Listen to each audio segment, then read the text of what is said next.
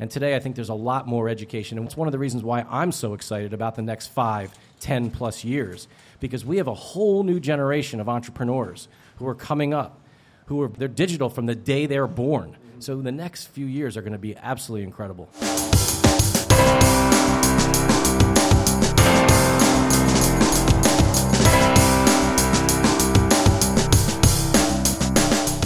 I have the pleasure of having Wayne Kimmel here, who's become a new friend because he's friends with Peter Raskin from Rubicon Talent, who works up the block and has been a partner in crime of mine for probably 20 years now. So, hey, thanks, Peter, so much for having me. Great.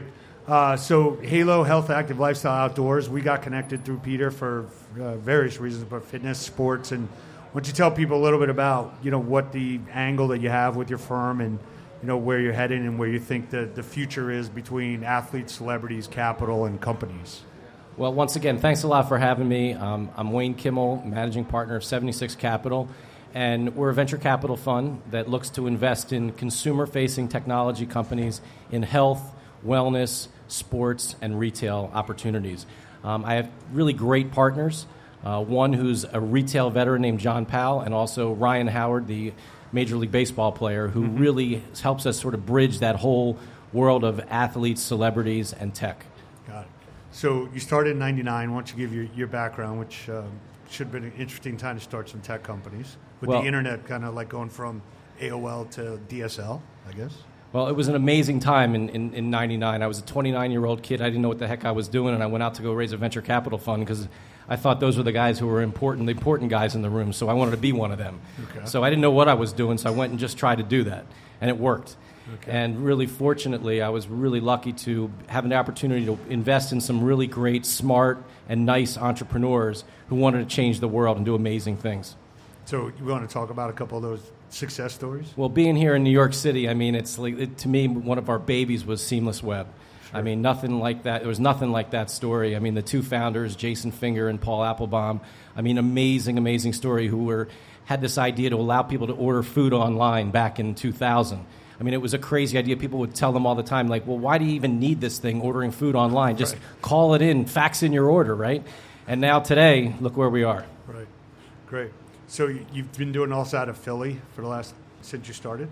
Yeah, I've been based in Philadelphia since 99, and love it there. Spent a lot of time here in New York and, quite frankly, in Israel and all across the United States. Got it. So when you run a venture firm, part of it's about, you know, having enough bets on the table.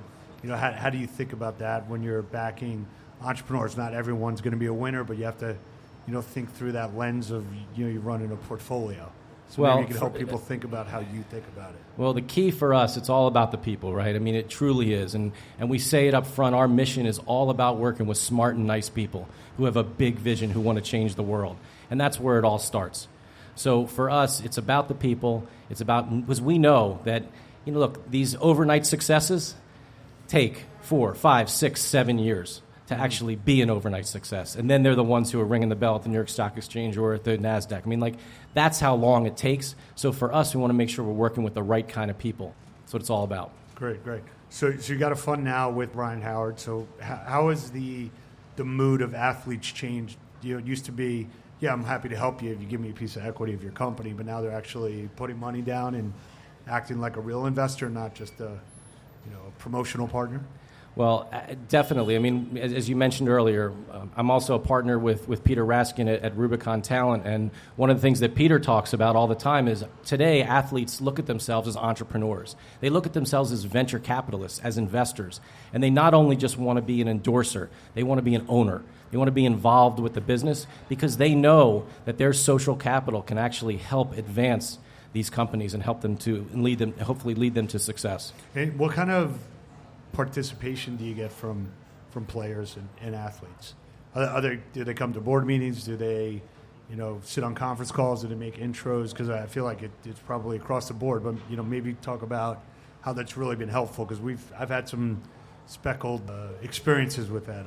I'll tell one story in a second. Well, we've been really fortunate. We were investors here in New York City in Whistle Sports very early in the beginning of that company, and invested with Peyton Manning, Mia Hamm, and Derek Jeter, and just to have the three of them as co-investors with us in that business when we were the first venture capital firm in that company has been incredible. And now with partners like NBC Sports and Tegna and Liberty Media and Sky Sports is now the later stage investors with us, having those guys at the beginning was huge. Having a Paul Rabel, who's not only just an investor with us, but also having him as a creator who's created incredible lacrosse videos. I mean, he's like the LeBron James of lacrosse. To have him as part of us, have him, his thoughts, his ideas, his insights, has been incredible. And when you guys are setting up your funds, are all these people invested in specific companies or invested in your fund and kind of help all the portfolio companies?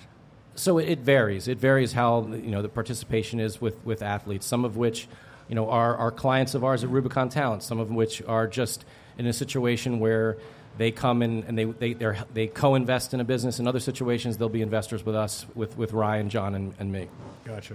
So I used to run a software company which took in money from a couple of NFL players as common equity, and one guy called up one day and said, "Hey, I want my $25,000 back." And I said, "Well, it's how common equity works." And he's like, "No, I want my $25,000 back." So we gave it back to him because he was much bigger than I was.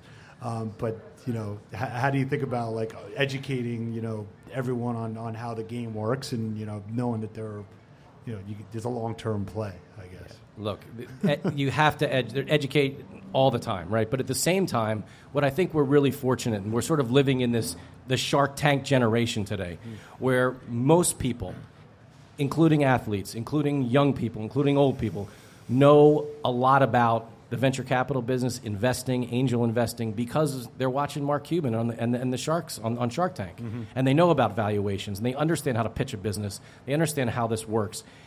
That was not the case 20 years ago when I started in this business. And today I think there's a lot more education, and that's one of the reasons why I'm so excited about the next 5, 10-plus years, because we have a whole new generation of entrepreneurs who are coming up, who have been, they're digital from the day they're born. Mm-hmm. So the next few years are going to be absolutely incredible. Right. I actually used the term Rolodex with someone the other day, and they had no idea what that was. So things have definitely changed. So when you look at opportunities, how, what's your lens and what stage companies? So if someone walks in with a PowerPoint and a sketch, is that something you guys invest in, or longer term you want to see something first?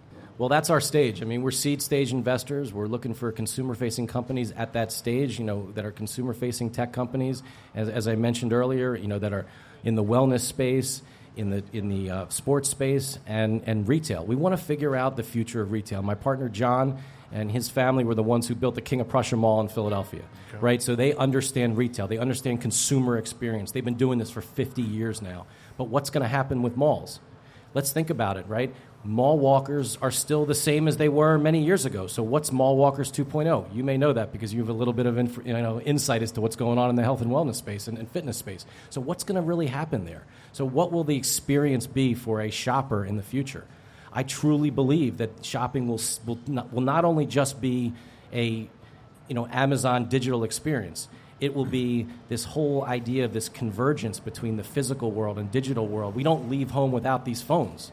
I mean, we don't even, it's crazy how that's all worked out. And the fact is that these iPhones that we all carry, they're only 10 years old. Right. They're 10 years old this year.